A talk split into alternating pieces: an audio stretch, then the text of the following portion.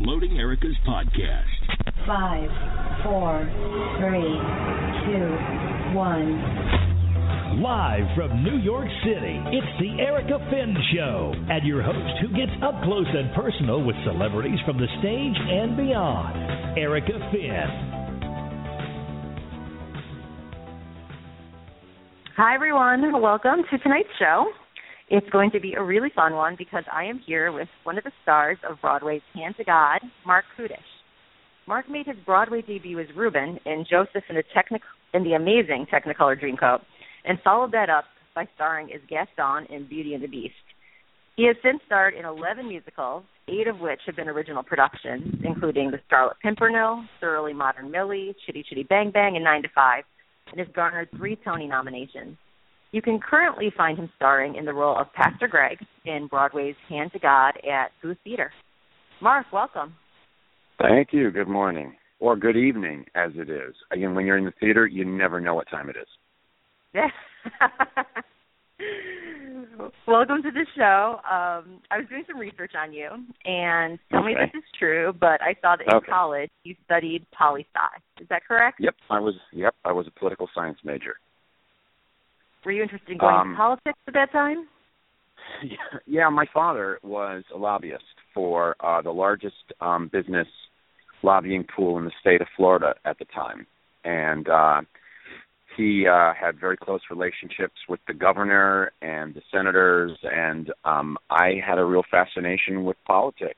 Um, I still do, and I wanted to be. Um, uh, a lobbyist. I wanted to be a lobbyist. Uh, I wanted to go into corporate law and become a lobbyist. Um, but oh, you so know, interesting. Well, it was to me back then. Uh, politics were different Mhm. back then.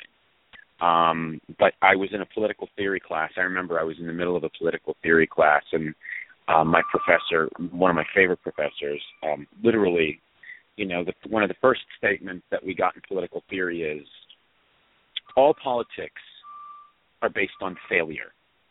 How long will this program run until it ultimately breaks down? Because it will. And I just thought that's the ideology that you're going to base a career on. I just don't know that I can do that.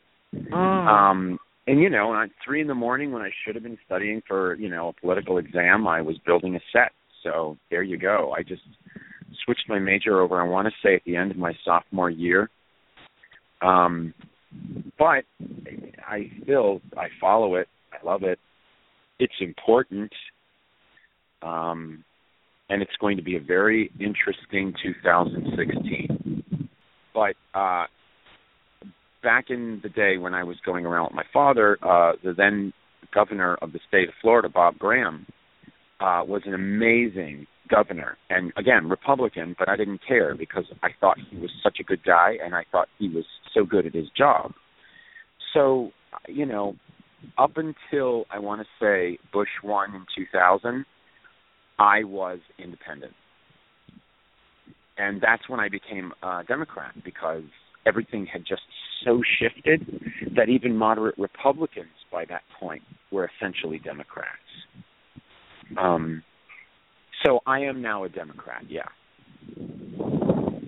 As I figured, I think most most theater people are.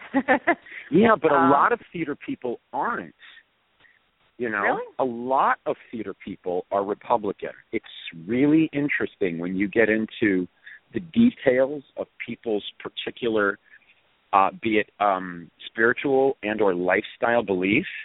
I think everybody thinks if you're an actor, then you're automatically someone who's a Democrat. Not necessarily. You know, and you got to be careful with some of your friends because you don't want to disrespect them. That's good to know. That's actually I didn't. Yeah, everyone I know has been, but that's interesting. Very interesting. I know Um, it's it is it's very interesting, but again, I think a lot of those people are are more uh, obviously moderate. You know, that's the hard end of politics today. You know, it, it's become so black and white, and it's that's really not the case with the way that people think. Because in a lot of ways, I'm a very conservative person and have very conservative tastes and or ideologies. I mean, I'm a Democrat because you know, look, I believe in choice and I believe in equal rights. If I'm conservative in some ways, well, that's my right. If someone wants to be a liberal, that's their right, and that's why I'm a Democrat. Just because I could be the most Republican person in the room, but you've got to give equal right to everyone. And unfortunately, it doesn't seem like the Republican platform really stands for that. Which is well, maybe we'll see a platform for you 2020, 2024. Well, who knows? I don't know. I don't know. You know, I'm I'm in the theater. That's already you know one big one against me when it comes to running for office. now, on the complete opposite side of the spectrum, I want to talk about Disney for a second because you were guest on, as I mentioned in the intro, Beauty and the Beast. what's yeah. it like being in a Disney musical? I mean, the costumes, the set design. I mean, Disney's just such an entity. What was that like? I I loved it. I had a really good time. Mm-hmm. Now, this is Disney's first show, so everybody was figuring stuff out. You know, um, the community wasn't necessarily the most inviting to Disney when they came in, and that's understandable because Disney basically you know they're a corporation and they do their stuff the way they've done it for years and they're very good at it and very successful at it. Um but I really enjoyed working for them tremendously because I thought that there was a lot of respect um I remember I've got Disney stock because back then they actually offered that that was a part of like what I was able to get when I negotiated my contract that some of my salary oh, cool. could be converted to stock yeah and uh-huh. um the costumes were amazing. Uh, obviously, Beauty and the Beast was a beautiful show. And again, it's amazing when you think about it. Back then, what was that? 1990. Well, I went in in 95. It opened in 94. And I think back then people were like, mm, we don't know about this style of show. And today, of course, I think it's considered a standard classic.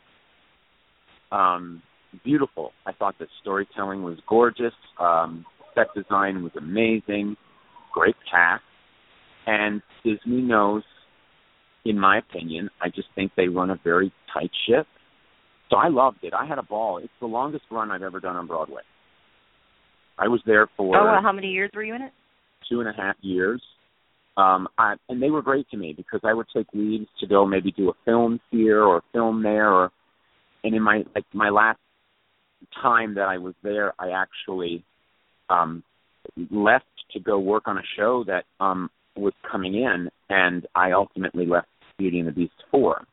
Um, so they were really good with me, and I had a great working relationship with them. You were also in the musical Nine to Five, for which Dolly Parton wrote the music and the lyrics. Did you get a chance to meet her? yeah, she was there every day. Um, I love Dolly Parton. I mean, I really love Dolly Parton. Um, everybody should get five minutes, just five minutes a day with Dolly. You'll feel so much better. Um, she's such a positive person, and she's fun. And surprisingly, um, I want to say, I want to say she's got a good edge on her. Like she's got a good sense of humor, and she's I don't know, a little blunt, which I really like. Um but big hearted. When we were working on that show, she was there every day. When we were getting notes during previews, she was there every night taking notes.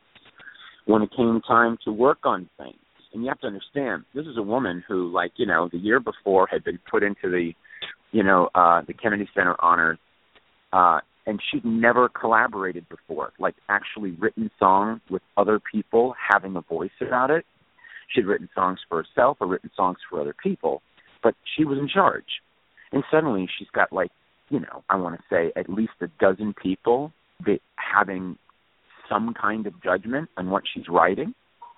And that was a very new experience for someone who you kind of figure with everything you've accomplished in your life, you don't need to do this. But she mm-hmm. could not have been more. She could not have been more game. Um, she would. She had this massive. I mean, you know, instead of staying in the hotel, she had this like great trailer that she had parked outside of the theater.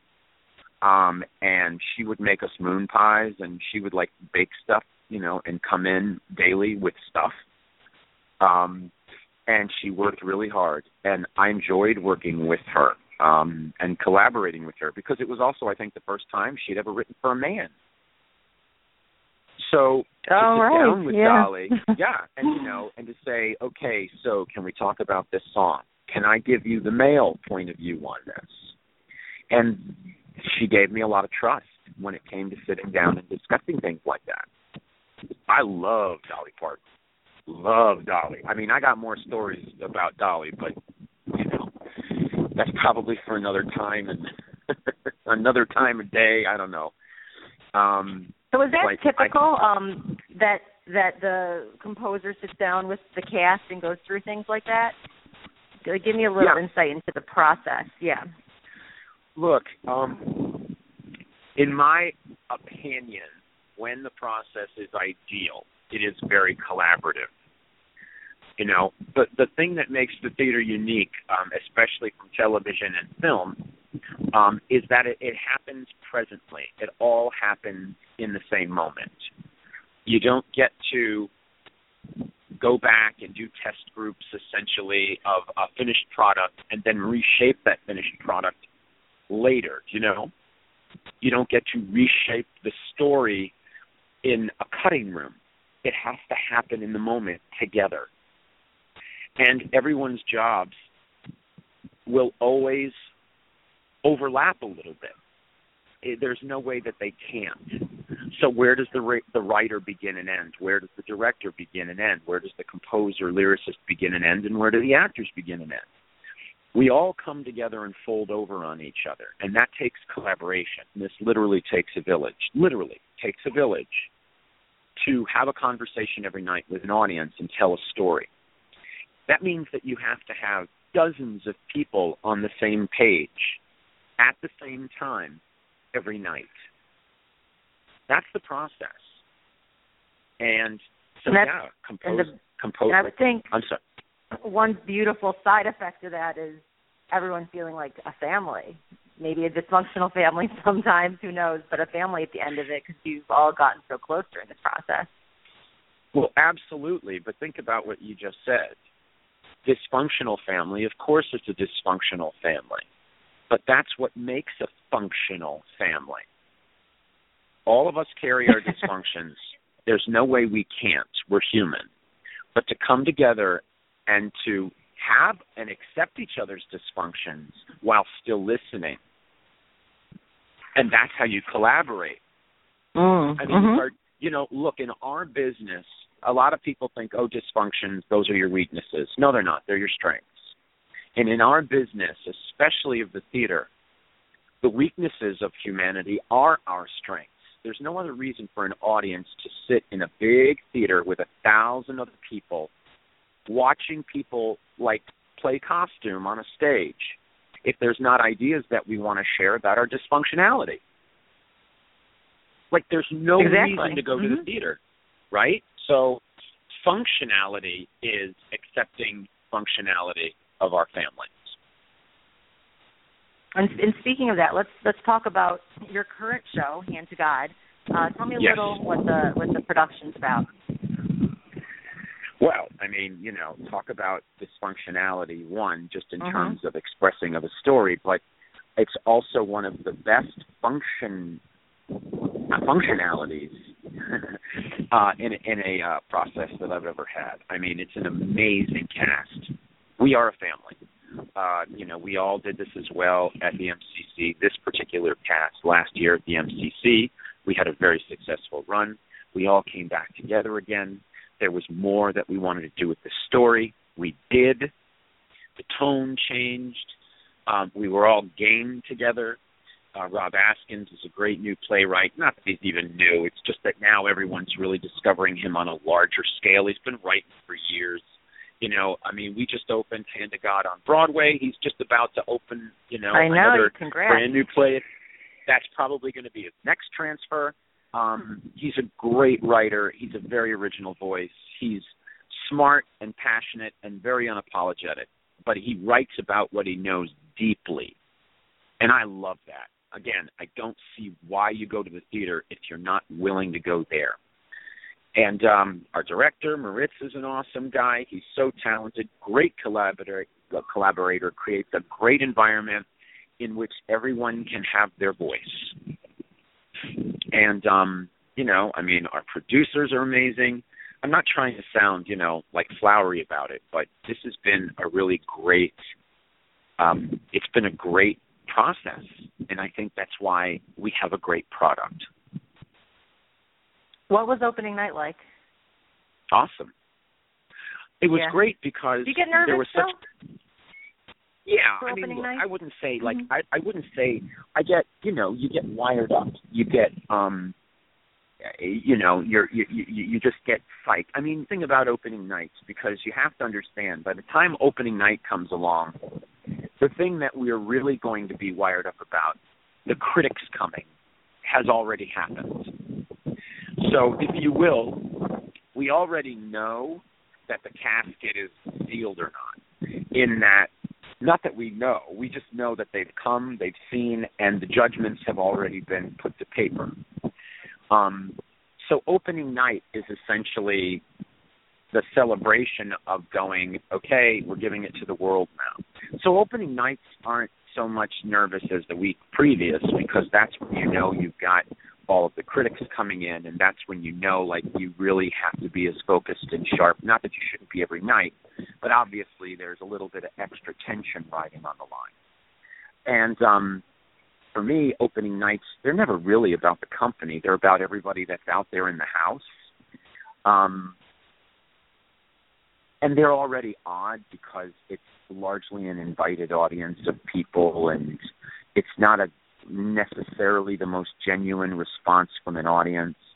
But for us by the time we got there i mean we were already feeling so good about what we were doing. I mean by the end of our first week of previews we were really feeling like because you know at the end of the day it is it's about the audience.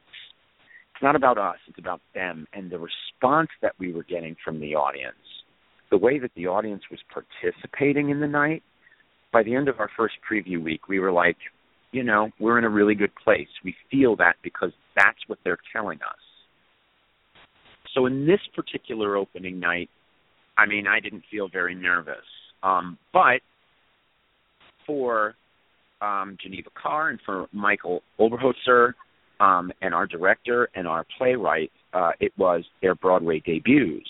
So that made it, let's say, special. Mhm. Because Now you play these are people. I'm sorry. Go ahead. now you you play a priest in the show. Are you a religious person yourself? I play a pastor. Um, Pa- Pastor. I would not Sorry. say I am a religious person. Uh, I would say that I'm a spiritual person.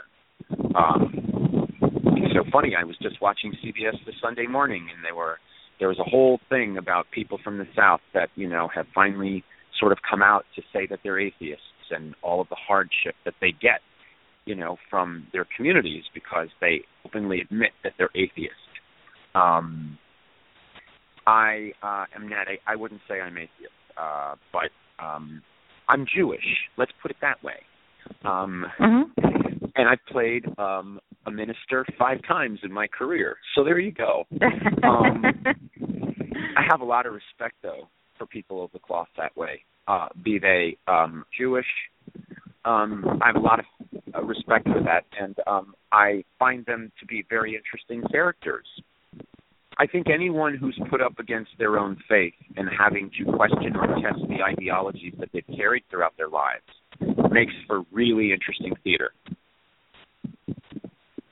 You know, so I Now, you- enjoy. Go ahead. um, what what what aspects of your character do you relate to? You know, how is your character similar or different from you besides you know the religious component? Well, again, um, I would say the spirituality and the questioning. Uh, I would Mhm. say, Mhm. you know, I, I I don't know. I question myself daily. I question a lot of things daily. You know, am I a good person? You know, am am am I am I uh, kind, considerate? Do I listen? You know, I think I do, Mm. but am I really, or am I now just in my head thinking I'm really good at it? and it's an audience of one. You know, uh, I mean, I question myself daily. I question myself daily. So that is is are one of the things I like the most about the character because I mean that is where he's very much like me. You have to bring your own experiences to a character, I think, to make it organic or or, or truthful.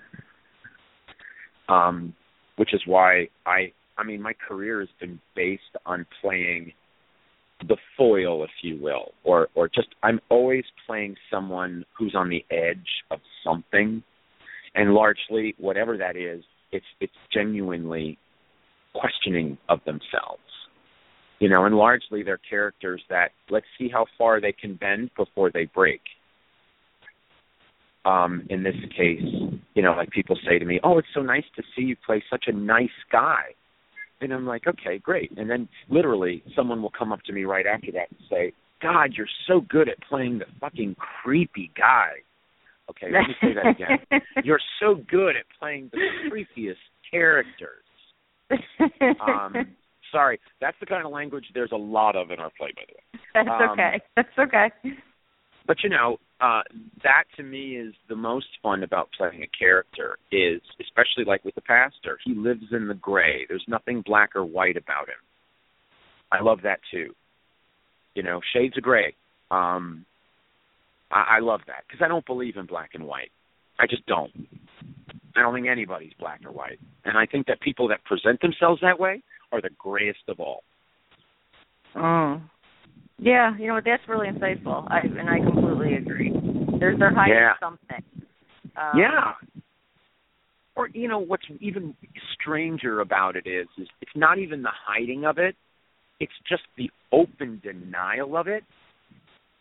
Like if you're hiding it, then at least you acknowledge it's there because you wouldn't call it hiding otherwise. You know, mm. I'm talking yeah, about people yeah. who stand out there on their moral ground and openly just deny when you could literally go back a year before and show them a video of something they said. And it's you don't even have to edit it in any way. You don't have to do anything. It's raw footage. You can say okay you said that a year ago and they would just shake their heads and say nope. I mean yeah that's a, that's, that's one fascinating thing. You still see it with reality tv a lot of right. a lot of times too. Um, you know and going back to it politicians you know, who will just mm-hmm. spout this general rhetoric, and then literally you can go back and show them footage where they said the the exact opposite thing, and they'll just shake their heads and say, "Yep, that's out of context." Out of what context? That's just you talking your mind. You know, you may not want to acknowledge it, and that I love it. That just I love that. I mean, I hate it and I love it. Um, it amazes me how do people live? Where are they in their minds that they think they can be so cut and dry when clearly life is not that? Well, I would think. I mean, especially in the industry you're in, I think you would see a lot of that. There's a lot of, you know, trying to make the best impression or create something that's not really there, and it's entertainment business. Um, I would think yeah, that, but that life, would be. There's mm-hmm there's nothing more entertaining than life. You know, yeah, fiction fiction can never compare to actual life. I mean, we see things every day that if you didn't read it, that it actually happened. You'd say you couldn't have written that. Right. You true. know, and, Very and true. that's what's um, you know we don't have to. I, I I firmly believe you don't have to try to create an entertainment. You just have to just just show true life and there's nothing more entertaining than that. Is it hard to have a social life when you're doing a show you like you are doing now? You know, every night, quite late sometimes. I mean, depends. It depends. It depends on, I guess, where you are in your life. I mean, the truth is, the theater community is a very small community, um, and a very, you know, communal uh, environment. So the fun of where we are right now. Like we're on 45th Street with the Booth Theater. I've got lots of friends um, that are uh, over in Something's Rotten, and they're just around the corner from us. My buddy Chris is the star of Matilda. He's literally next door. I stick my head out the window and I and I yell for him, and he sticks his head out his dressing room window, and we talk. you know, um, my buddy James is the Phantom and you know Phantom of the Opera, so we're texting each other before, right before you know the curtain goes up. Um, and we're all like in three or four blocks from each other. So ours is a very small village. So in some ways, it's fun because even at work or going to work allows you to be more social than you might be. Because I'm a homebody, and I'm also married. You know, thank goodness I'm married, and my wife and I, my wife Shannon and I, um, like to be at home. We like to cook. Uh, we like to, you know, Sunday nights HBO, awesome stuff. Um, so what do you like to cook? I'm, oh gosh, um, fish. Love doing fish. Uh, anything with a fish. Uh, greens. We love Brussels sprouts a lot. There's a lot you can do with those things. Um, you know, uh, we'll get in the cookbooks and we'll try new things. The winter is always better just because the food is a little bit, you know, heartier and a little more complex. But it's just fun, you know. I mean, she'll just come home one day and be like, you know, let's try this or let's try that or oh, here's a recipe for something I found, and it's nice. It's just it's great, you know. And nowadays, now your with technology, your wife. Sorry, go ahead. Yeah, your wife, uh Shannon. She's also a Broadway actress. Did you two meet through like an industry event, or how did you meet? No, we met at the bank. Really? At the Literally bank? at the Oh, yes, so we met in the line of the bank. We we we had sort of met before and we knew each other through industry for years, hmm but um we actually like first met face to face and sort of um initially got to know each other because we were both in the line for the bank. And um I was I think I was standing right behind her and I just introduced myself and like, "Hi, Shannon, Marc," you know. Oh yeah, hi, blah blah blah. Because again, it's a small village art, so it's it's. I always tell people if you're from a small town, New York City's perfect for you because every ten blocks is a small town, and in our Mm. business, you know, Yeah. everybody knows what everybody else is doing. Um, so we talked and chatted, and then we ended up walking, you know, all the way up the Upper West Side together, and um, that was the beginning of it. But we never worked together until I want to say two years ago. So I mean, we've been together for 13 years. So my wife and I did not meet in a show, as we like to call them, showmances. That was not our case. Um, we met, you know, haphazardly um, at, at the bank, and uh, even though we're in the same community, we really didn't even like have the same circle of friends per se. So, um, uh, when you did ultimately work together, I mean, is it you drive each other crazy? Too much time together? Is it a great thing? Something in the middle? Yeah, What- actually, what was I it? have to say it was it was fun. It was great. My wife was the associate choreographer, and you know I was one of the stars of the show. Um, so, and I think we are very good at keeping our business separate. Um, like in, especially in a situation like that, because you're talking about being on both sides of the desk. I'm on one side of it, and then the creatives are on the other side. And I think to some degree they were a little nervous because if they needed to talk freely about what was going on in the show, they knew my wife was there. Um, and of course, you know, she Shannon would always be like, you know, our business is our business. That's not my business to discuss with Marc when we're home. So um it would be nice because we would both be in the same work environment, but we would be seeing it from two different points of view. Um and I mean my wife is really good at what she does. Uh so I mean she is an incredible performer, but she's also an incredible choreographer. I mean, as I'm speaking to you now, she is in the middle of the Mediterranean installing a new show on Holland Cruise Lines. So, Oh wow. um, yeah. Uh, you know, I Um, got pictures yesterday, 24 hours in Barcelona. I got all these pictures. Um, That was nice. it is fun to work together, and we don't drive each other crazy. What's um, one thing we- that we would be surprised to know about you? Um, let me see. Okay, I, I this is going to sound. I don't know what this is going to sound like. Um, I I don't know. I don't know how much longer I want to be an actor. Um, really? yeah.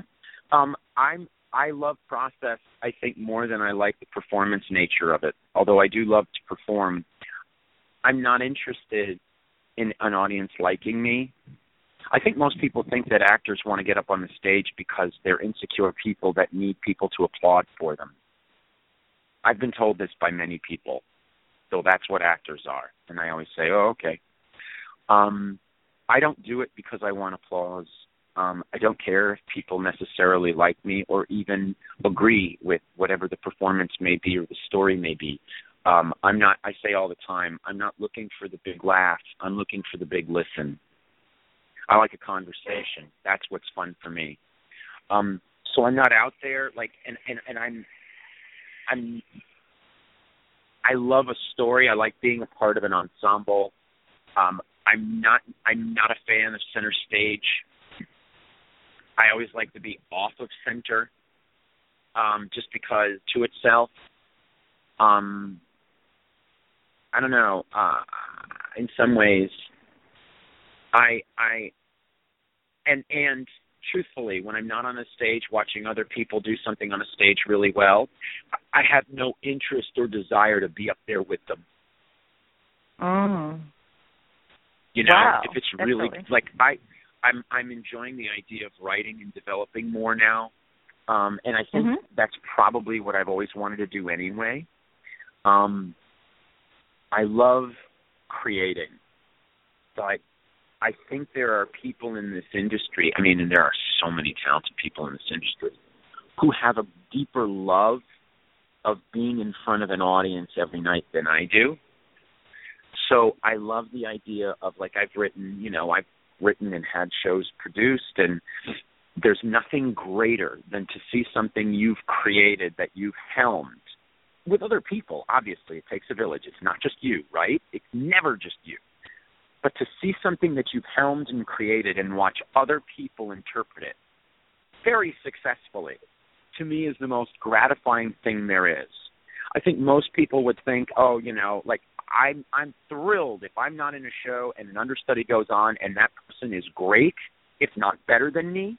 I think that's awesome, especially if You're a I've team had. player. Any, well, I just it's it's maybe, but or maybe it's the selfishness of of the creation of it less than the performance of it. You know, I have friends that do not want to be out of a show because they don't want to know that someone's done a job better than them. For me, if I've helped to create something and someone else can get in there and be fantastic, there's personal pride in knowing that I helped create that so that it'll have Were you always that way? I don't or know. like did you I have that insecurity so. when you started out? Mhm. Well, I think everybody has some kind of security when they start out because I really believe that Yeah. all of us at some point or another are going to question should we even be doing this? Absolutely. You know? Should I be doing this? Can I be doing this? I mean, I have these aspirations, but you know, what makes me better than other people? You know, and and and I've been fortunate. I mean, this is my 12th Broadway show. And when I moved to New York, I never had aspirations of Broadway. I didn't sing. I didn't do music theater. I did plays. So all I ever was after was off Broadway, and I, I, guess I never really realized that I would have the opportunity to create as much stuff as I have. So maybe a part of the reason I love creation is because I've had that opportunity.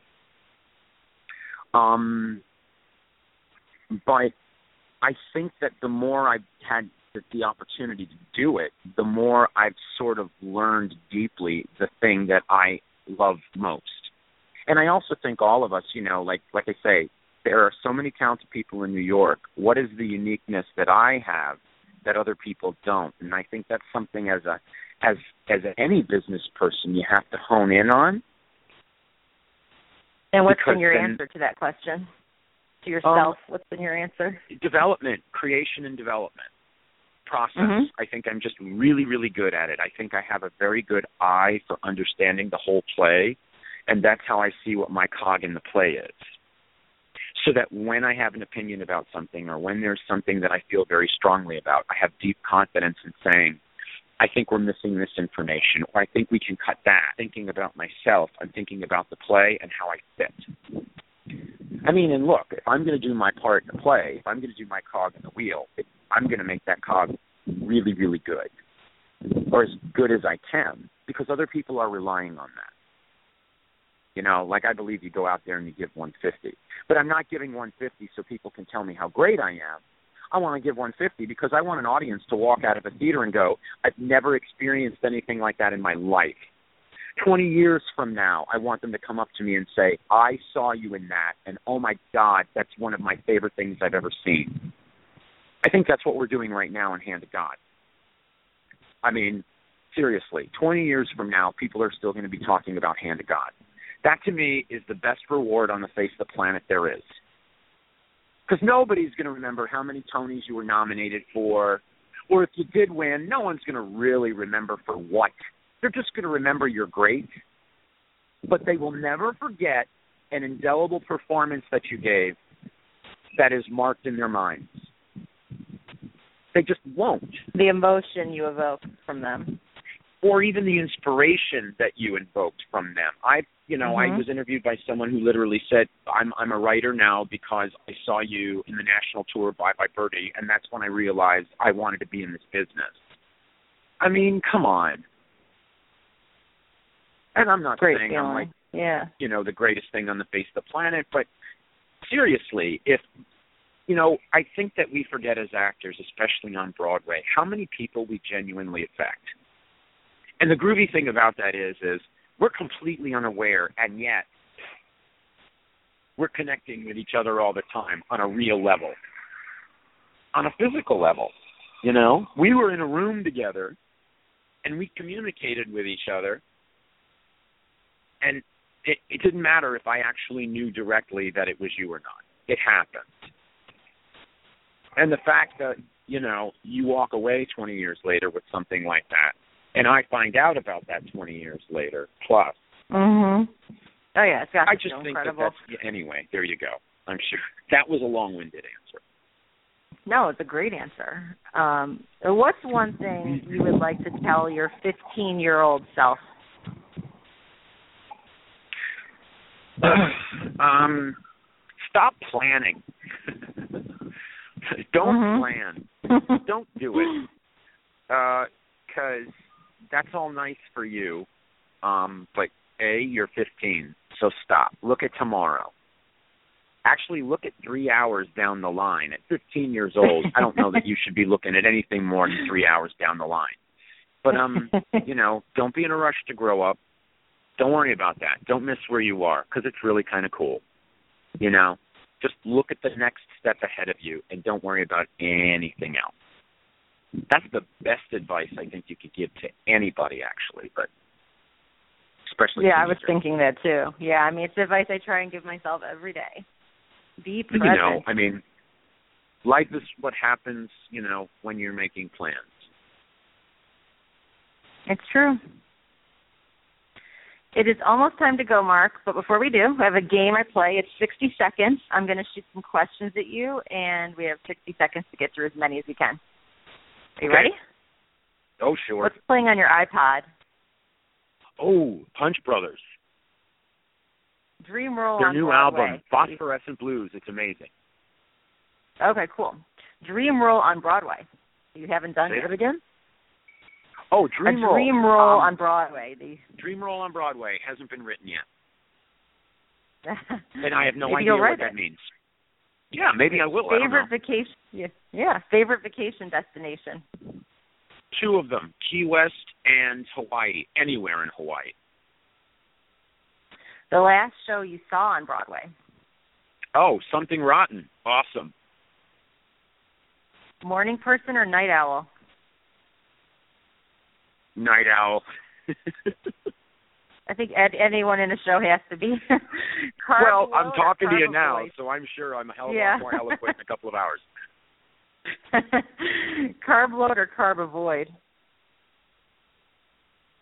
Uh, say that again. Do you carb load or do you carb avoid? Oh. I- somewhere in the middle. Somewhere in the middle. What are you most grateful for? Now, just now. Mm. Perfect. Me too. And that's 60 seconds. Go see Hand to God at the Booth Theaters on Broadway right now and find out more about Marc at Marc Kudisch, K-U-D-I-S-C-H dot net. Marc, thank you so much for being with me today. It's been a great conversation. Oh, thank you. I appreciate it. Nice way to spend the day. I'm Erika Finn. Thanks for listening, everyone. Please follow us on Twitter at Erika Finn for photos, inside scoop, and details on our next show. Good night, everyone. We'll see you all next week. You have been listening to The Erika Finn Show. We would love to hear from you. Contact the show with any guest requests or comments at The Erika Finn Show at gmail.com. And don't forget to follow us on Twitter.